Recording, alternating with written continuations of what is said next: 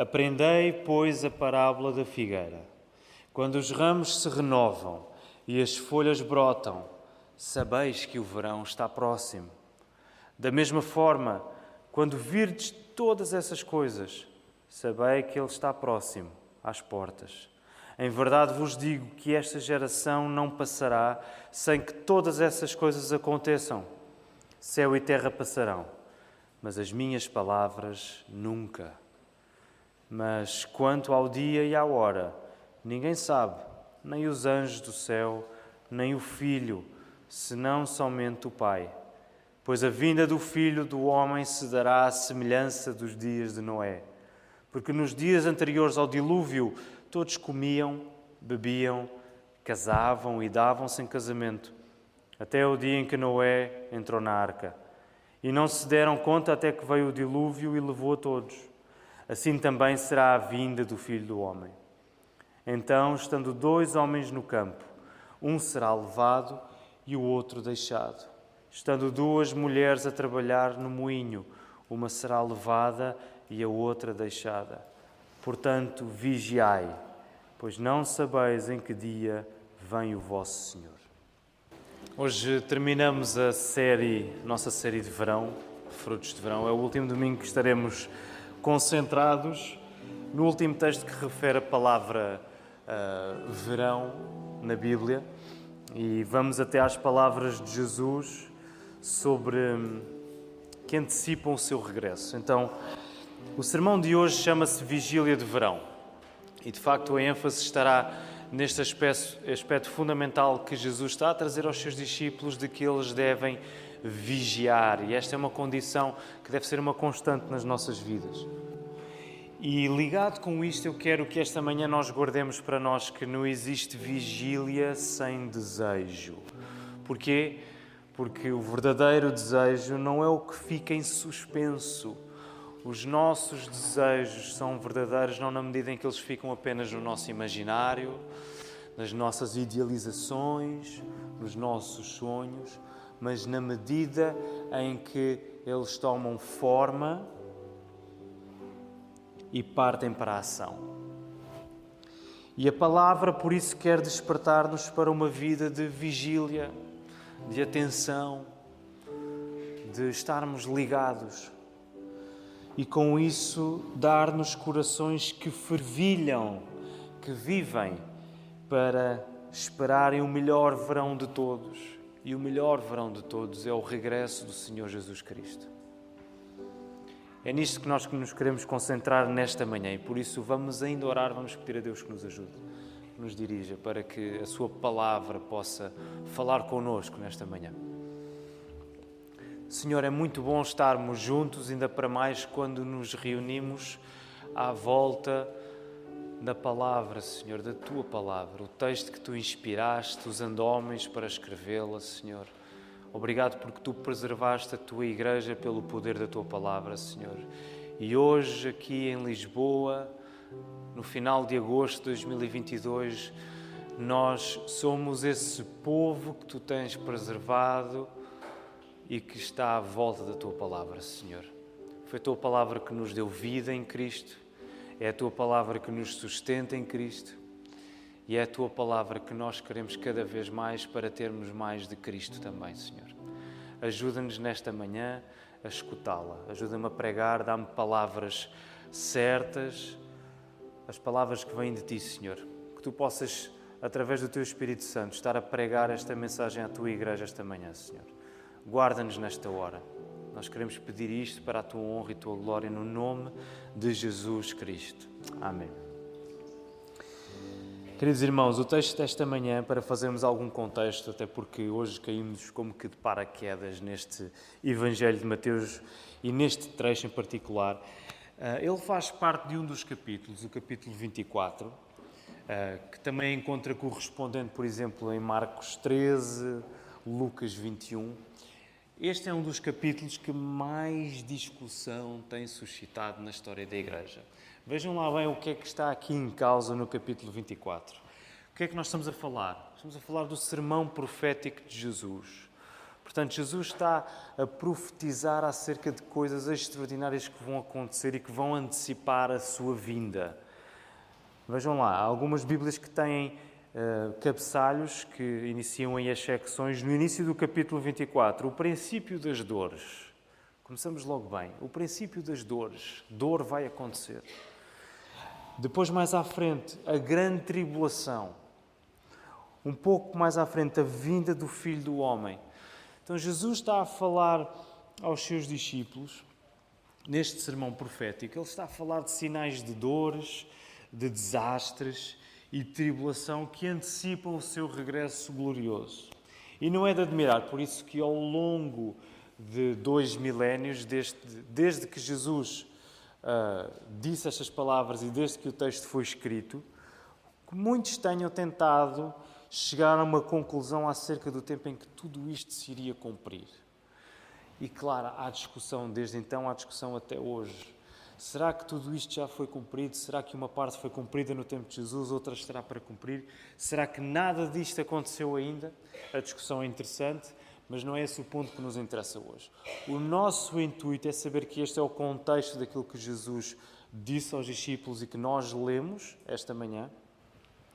E o nosso intuito é estarmos diante dessas palavras de Jesus que ensinam a disposição que os seus discípulos devem ter enquanto esperam pelo seu regresso. Ok, Jesus vai regressar. O que é que, o que, é que isso significa em cada um dos nossos corações? O que é que isso significa para nós na prática agora, que é, ainda que Jesus, eh, agora que Jesus ainda não regressou?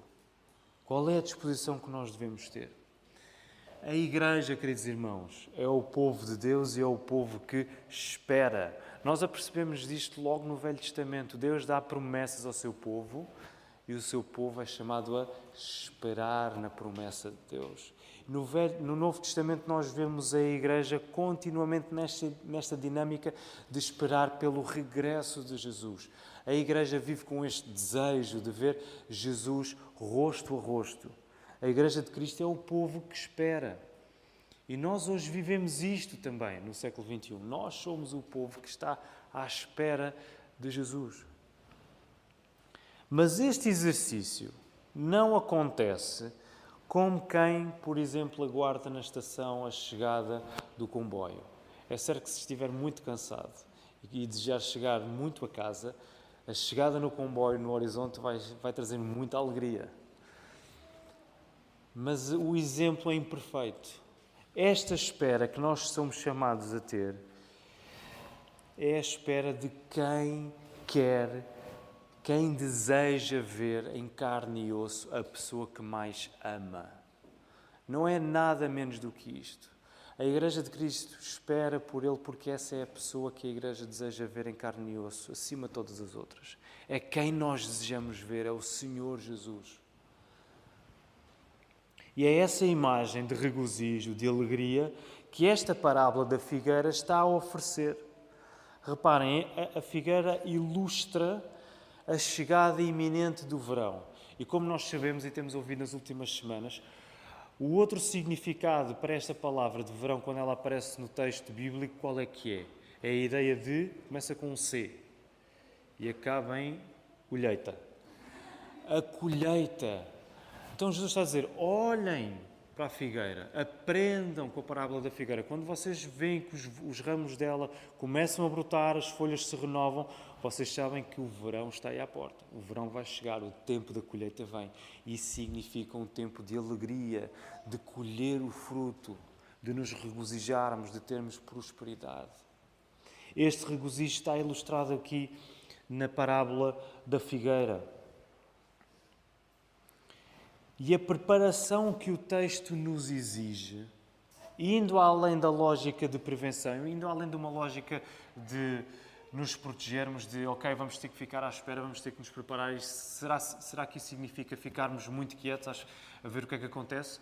Vai muito além dessa lógica de prevenção. A preparação que o texto nos exige atira-nos por uma ética de exuberância, porque o que está à nossa frente não é nada menos do que o tempo de colheita o verão. Nós somos chamados a uma ética de exuberância, em que a nossa espera é um desejo em permanente ação. Não é o tempo, Jesus não nos manda esperar para nós ficarmos parados, é o tempo de sermos exuberantes por causa da promessa de Jesus.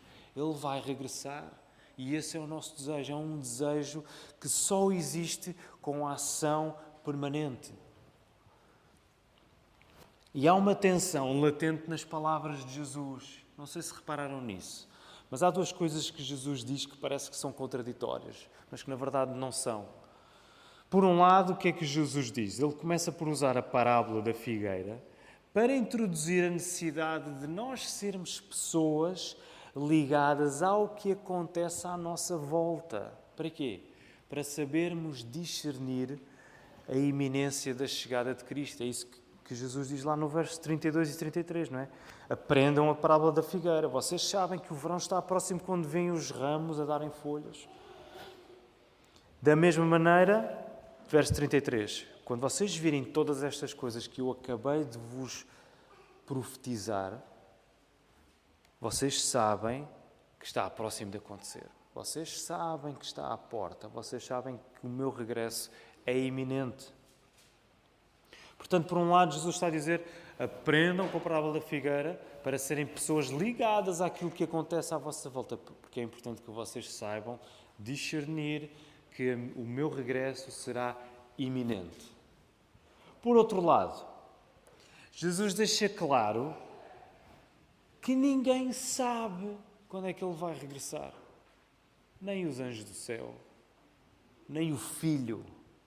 E se ficássemos só aqui neste verso, demoraríamos muito tempo, porque o que Jesus está a dizer é incrível. Ele está a dizer que Ele próprio, verdadeiro Deus, verdadeiro homem, está a dizer: Eu não sei quando é que será o regresso. E nós ficamos: Como é que isto é possível? Não sei, queridos irmãos. Foi Jesus que disse, não fui eu saberemos quando estivermos com Ele na glória. Mas o que é facto é que Jesus está a colocar uma importância tal no facto de ninguém sabe, exceto o Pai. Ninguém sabe o tempo do regresso. E por isso, Jesus chama-nos a discernir o mundo e o tempo em que, em que vivemos, estarmos ligados àquilo que acontece, a conhecermos o mundo em que nós estamos, o tempo que vivemos, ao mesmo tempo que Jesus nos dá uma dieta de ignorância que não temos como contornar. Nós não temos como chegar à data precisa do regresso de Jesus. Muitos tentaram fazer isso e falharam. Não é isso que Jesus quer que nós façamos. Jesus está mais interessado na disposição do nosso coração perante essa promessa do que a nossa tentativa de adivinharmos o seu regresso. Então, por um lado, Jesus quer-nos pessoas ligadas, por outro lado, Ele está a dizer: vocês não têm como saber quando é que eu vou regressar. E parece que estamos diante de um dilema. Parece que estamos diante uh, de um pequeno fio que temos de atravessar muito fininho e que o equilíbrio é muito sensível. Mas na verdade nós temos tudo o que é preciso para permanecermos fiéis. Estas palavras de Jesus são tudo o que nós precisamos para nós permanecermos fiéis até ao seu regresso. Reparem, se pelo facto de nós estarmos ligados espiritualmente ao que nos rodeia. Isso coloca-nos no lugar certo de expectativa pelo regresso de Jesus, não é? O facto de nós estarmos ligados, nós estarmos atentos ao que se passa, isso recorda-nos que Jesus vai regressar e vai ser iminente o seu regresso. Se isso é verdade, por outro lado, a ignorância ao momento do seu regresso, em relação ao momento do seu regresso, coloca-nos no lugar certo de preparação para Ele. Portanto, por um lado, Jesus dá-nos a expectativa certa de Ele vai regressar. Por outro lado, Jesus dá-nos o lugar certo de preparação. Prepara-te, porque isso vai acontecer e tu não sabes quando é que vai ser. Tu não sabes, não tens como saber. Expectativa e preparação. Desejo e preparação. Por isso, o que eu te quero dizer esta manhã é que a maneira como te preparas é o melhor indicador do amor que tu tens por aquilo que esperas. A maneira como tu te preparas para aquilo que tu esperas, para aquilo que tu aguardas que aconteça, é o melhor indicador que tu podes ter do amor que tu tens por isso. Não existe encontro a sério sem desejo e trabalho. E agora nós podemos pensar em inúmeros exemplos da nossa vida, de coisas que nós ansiamos. Eu usei um exemplo bem simples, bem, creio eu, que, que, que, ressoa nas nossas vidas. Mas quando nós desejamos muito ver aquela, aquela série que vai estrear amanhã ou na próxima semana, nós de certeza que vamos planear tudo naquele dia de modo que nada interfira, que à hora em que a série estiver disponível nós, não, há, não haja nada entre nós, no sofá e a televisão. É verdade, não é, irmãos? Nós vamos preparar tudo. Vamos ter o snack pronto ali ao nosso lado. Vamos, para aqueles que têm filhos, vamos pôr os filhos a dormir. Para aqueles que têm filhos que já são maiores, vamos dizer-lhes pouco barulho, não façam agora barulho. Nós vamos dar o melhor de nós, porque nós aguardamos tanto aquilo que vai estrear. Portanto, pensa, a maneira como tu, tu te preparas, isso é o melhor indicador que tu podes ter do amor que tens por aquilo que esperas. E não existe, não pode existir encontro a sério com o Senhor Jesus sem desejo e sem trabalho, sem desejo e sem preparação, sem expectativa e sem preparação. O texto também nos mostra que a espera não é uma suspensão da vida como a conhecemos. Jesus não está a dizer parem tudo o que vocês estão a fazer porque agora vocês vão ficar à espera até que eu volte. Jesus não está a dizer isso. Reparem, que referência é que Jesus faz? Ele vai buscar que episódio do Velho Testamento? Que episódio é que Jesus foi buscar do Velho Testamento? Digam, digam, força. De Noé, não é? O dilúvio. O que é que Jesus diz? Ninguém sabe a hora, pois a vida do filho do homem se dará à semelhança dos dias de Noé, porque nos dias anteriores ao dilúvio, o que é que eles faziam? Eles comiam, eles bebiam, eles casavam, eles davam-se em casamento, até o dia em que Noé entrou na arca. E não se deram conta, até que veio o dilúvio e levou a todos. Assim também será a vinda do Filho do Homem. Então é interessante porque Jesus, quando vai buscar o episódio de Noé, uma das coisas que nós nos lembramos muito vivamente do episódio de Noé é o quê? O que é que levou Deus a descarregar aquela quantidade de águas sobre a terra? O que é que levou Deus a fazer isso? Força, meus irmãos, temos de saber isto. O pecado, o pecado da humanidade. Deus estava tão irado que outra coisa não poderia ser feita senão justiça para com o pecado contra si mesmo. Então há este dilúvio. Mas é interessante que Jesus não vai buscar este exemplo para mencionar mais uma vez o pecado daquela gente que sofreu o dilúvio. Isso era um dado adquirido tanto para Jesus como para os discípulos. Não era isso que estava em causa.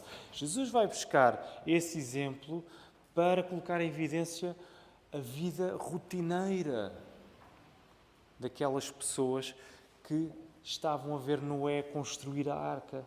A normalidade das, das atividades humanas que decorriam enquanto a arca era construída. Comer era normal, beber era normal, casar e dar-se em casamento era uma atividade normal. Portanto, Jesus está a dizer, a vida estava a decorrer. Eles não se aperceberam do que iria acontecer. Só se aperceberam quando já tinha acontecido. Da mesma maneira, reparem, que exemplos é que Jesus vai usar mais à frente, lá no verso 40? Exemplos do dia a dia. Estando dois homens no campo, uma atividade comum nos dias de Jesus, um será levado e o outro deixado. Verso 41, estando duas mulheres a trabalhar no moinho, outra atividade normal nos dias de Jesus, uma será levada e a outra deixada. Logo, Jesus não está a dizer aos discípulos que na preparação que lhes é pedida, no trabalho que lhes é pedido, eles vivam numa lógica de clausura, de estarem fechados, de se isolarem daquilo que é a sua vida normal. O que Jesus lhe está a ensinar é que a vigilância constante está na rotina das suas vidas. Nós somos chamados a vigiar constantemente em tudo aquilo que nós fazemos. Nós não somos, não somos chamados a abandonar uh, a nossa vida normal, diária. Nós somos chamados a, no meio da nossa vida, estarmos de vigia, estarmos alerta, sermos prudentes, estarmos preparados. As parábolas que Jesus usa mais à frente, coloquem lá os vossos olhos. A partir do verso 45, Jesus vai dizer três parábolas. Estas parábolas ilustram este princípio. Reparem, a primeira parábola, a parábola dos dois servos. Havia um servo bom e um servo mau. O que é que é recomendado? O que o servo bom faz, o que é que ele fazia? Ele servia, ele cuidava. Este é o procedimento aprovado na primeira parábola, o cuidado e o serviço. Na segunda parábola, a parábola das dez virgens, o que é que está a ser aprovado? É a prontidão daquelas cinco virgens que estavam prontas a sair e encontrarem-se com o noivo. Na terceira parábola, a parábola dos talentos, o que é que está a ser patrocinado? É guardar ou é investir? É investir, é pôr a render, é trabalhar. Portanto, Jesus não está a dizer esqueçam tudo o que vocês estão a fazer, agora é a hora de ficar quieto. Não, não. Agora é hora de fazer ainda mais. Deus não nos quer quietos quando nos manda esperar. Deus não te quer quieto. E se estás a passar algum tipo de circunstância mais difícil, de provação na tua vida, a tendência muitas vezes é nós ficarmos como que parados, inertes, sem capacidade de reagir. E às vezes há momentos na nossa vida que de facto isso acontece. Mas apenas para que tu percebas que nem aí tu tens desculpa para estar parado. Porque Deus está a chamar para tu te aproximares mais dele, para tu pedires mais, para tu reconheceres a tua fraqueza. Não para ficares parado na tua tristeza, mas para avançares naquilo que Deus quer fazer na tua vida. Portanto, Deus não nos quer quieto quando nos manda esperar. Por isso, confia em Deus e faz o que tens a fazer. Confia em Deus e faz o que tens a fazer. Não pares de fazer o que tens a fazer, o que Deus te chamou para fazer. Não coloques em suspenso alguma, algum tipo de questão que tu tenhas em, em relação aos dons que tu tens, à maneira como tu és chamado a exercê-los. Confia, não vás a medo, confia, faz o que tens a fazer e confia em Deus. E há um exame espiritual bem simples que o texto te quer dar. Como é que tu avalias o teu desejo e a tua preparação para o regresso de Jesus? Faz este exame a ti mesmo. Como é que tu avalias o teu desejo e a tua preparação para o regresso de Jesus? E deixa-me dizer-te, porque eu acredito que as duas coisas estão relacionadas a isto que nós estamos a retirar do texto. Se tu não desejas assim tanto que Jesus volte, se este é, é um pensamento que muito de vez em quando passa pela tua cabeça e tu não queres muito pensar nisso, se tu não desejas assim tanto que Jesus volte, é porque a tua preparação para esse dia não está a ser grande coisa. Se tu hoje parares para pensar na tua vida e considerares que, afinal de contas, tu não tens vivido esse desejo do regresso de Jesus com muita força, é sinal que não te estás a preparar como deve ser. Por outro lado, se não, estás a, se não te estás a preparar com afinco, é porque o teu desejo pela vinda de Jesus não é assim tão grande. Se hoje consideras a tua vida e tu vês que estás um pouco desleixado nos teus deveres espirituais, na tua comunhão com Deus, isso, o teu fraco trabalho aí, significa que o teu desejo por Jesus, e em particular o desejo que tu tens que Jesus volte, ele não é assim tão grande. Não podes esperar desejar mais de Jesus sem que isso te saia do pelo. Eu acho que arrisquei na, na expressão, porque os nossos irmãos brasileiros não têm esta expressão no Brasil, pois não? Não têm mais ou menos a ideia do que é que isto significa? Dado o contexto que estamos a falar, talvez não seja difícil chegar lá. Mas nós não podemos esperar desejar mais de Jesus sem que isso implique esforço, sem que sintamos isso na pele, não é? Sem que, tal como o final de um dia nos traga cansaço e nós sintamos, é pá, hoje fartei-me de trabalhar, sinto isto no corpo. Nós não podemos esperar desejar mais de Jesus sem que isso de facto tire tudo de nós. E não podes esperar trabalhar melhor se o teu melhor, maior desejo não for Jesus. Portanto, não separes as duas coisas. Trabalha para desejares mais Cristo e deseja mais Jesus para trabalhares melhor. No fundo, é um ciclo que se completa e que não termina. E deixem-me dizer-vos, eu acredito que o, o, o, problema que nós temos com a passividade, com a preguiça, com constantemente estarmos a adiar coisas e não, e não fazermos coisas, está muito relacionado com esta dificuldade que nós temos de ligar na prática o desejo, quer o desejo que nós afirmamos ter, ou aquele que não temos, e o empenho que devemos a esse desejo. Eu acredito que temos dificuldade em ligar o desejo que nós afirmamos ter ou que ainda não temos com esse empenho, essa preparação que nós devemos para trabalhar esse desejo. Porque, queridos irmãos, quando nós queremos muito uma coisa, nós estamos prontos para dar tudo por ela. Pensem numa coisa que vocês sempre desejaram e acabaram por alcançar. Vocês não deram tudo por isso? Não fizeram tripas coração? e peço desculpa à tradução porque esta é difícil de traduzir. Não fizeram tudo o que, podia, o que podiam fazer, o que estava na vossa mão fazer para alcançarem isso. Vocês fizeram isso porque o vosso coração estava lá, estava todo despejado lá. Vocês deram tudo para fazer isso. Mas ao mesmo tempo, quando o assunto é a fé, quando o assunto é a nossa fidelidade a Deus, nós muitas vezes vivemos como se não valesse a pena trabalhar para desejar aquilo que nós devíamos desejar. E nós vivemos como se não valesse a pena trabalhar para desejar aquilo onde o nosso coração ainda ainda não ainda não está lá. Nós pensamos no desejo como se fosse uma espécie de fatalidade. OK, se eu desejo muito bem, o desejo existe lá, eu, vou atrás dele. Mas se ele não existe, a sua inexistência é apenas a desculpa perfeita para nunca o procurarmos. E nós esquecemos que nós temos caminho aberto entre nós para pedirmos estas coisas do nosso Deus, para trabalharmos isto. Porque é que ainda não desejas da maneira como devias desejar o regresso de Jesus? Porque é que não pedes mais por isso?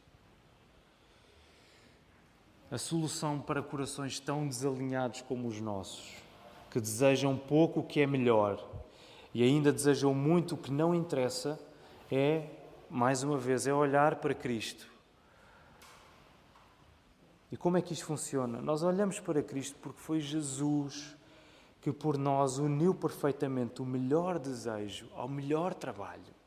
Jesus foi a pessoa em que o melhor desejo e o melhor trabalho estiveram unidos perfeitamente. Qual é que foi o melhor desejo que Jesus teve? Qual foi o melhor desejo que Jesus teve? Foi qual? Ninguém sabe? Não estou a ouvir. Qual foi o melhor desejo que Jesus teve? Vou dar uma pista. Lembram-se quando Jesus disse: A minha comida é fazer a vontade do meu Pai? O melhor desejo de Jesus era glorificar Deus. Jesus veio à Terra para viver por nós de uma maneira que nós não podíamos para glorificar Deus. Esse era o melhor desejo de Cristo. E qual foi o trabalho, o melhor trabalho de todos a que esse desejo de Jesus levou? Onde é que isso culminou? Na cruz. O melhor desejo de todos glorificar Deus culminou com Jesus a fazer o melhor trabalho de todos e ao mesmo tempo o pior trabalho de todos morrer na cruz por nós. Para quê? Para que a glória de Deus ficasse vindicada, ficasse inatacada. Deus não poderia deixar em claro os pecados do seu povo contra si próprio. Senão ele aí estaria a ser um Deus injusto. Mas porque a coisa mais preciosa para Deus é a sua própria glória, é Ele mesmo, a sua justiça redunda em salvação para nós.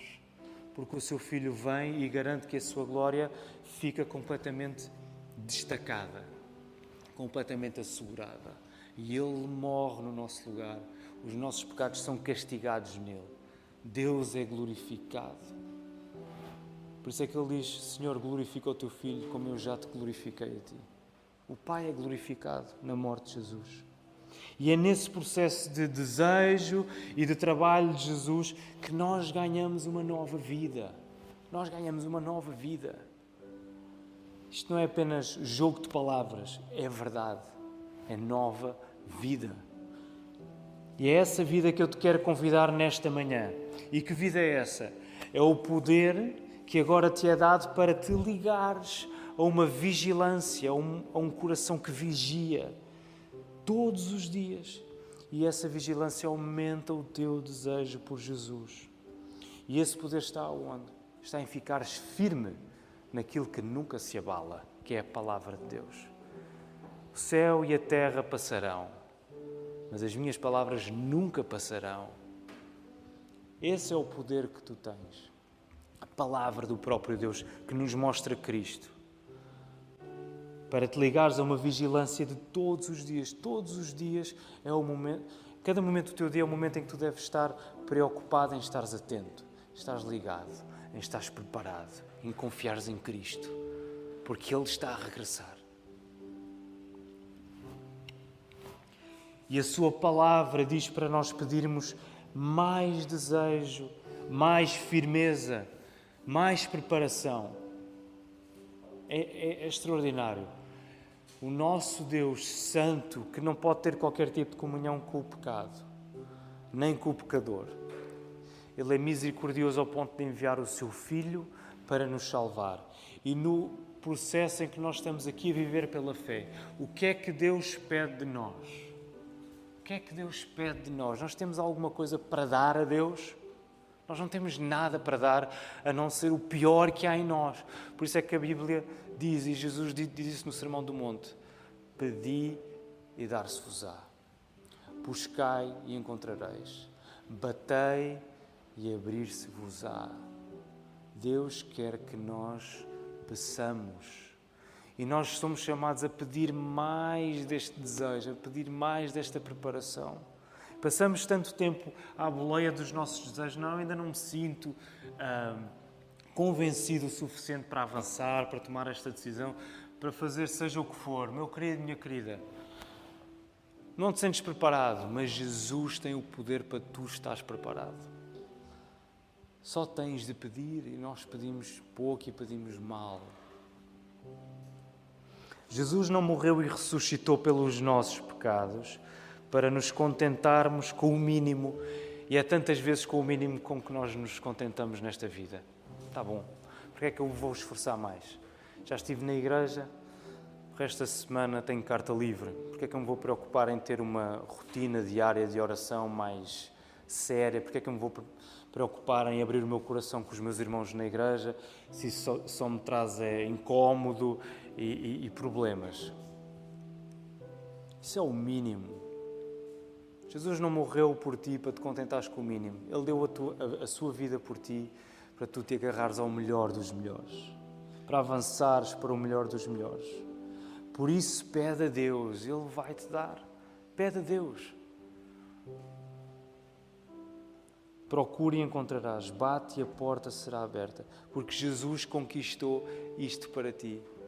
Jesus salvou-te e significa que agora tu tens estrada à tua frente aberta para pedires as melhores coisas, para pedires o maior amor por Ele, para pedires a maior preparação, para pedires a maior fidelidade. E Jesus vai dar-te isso.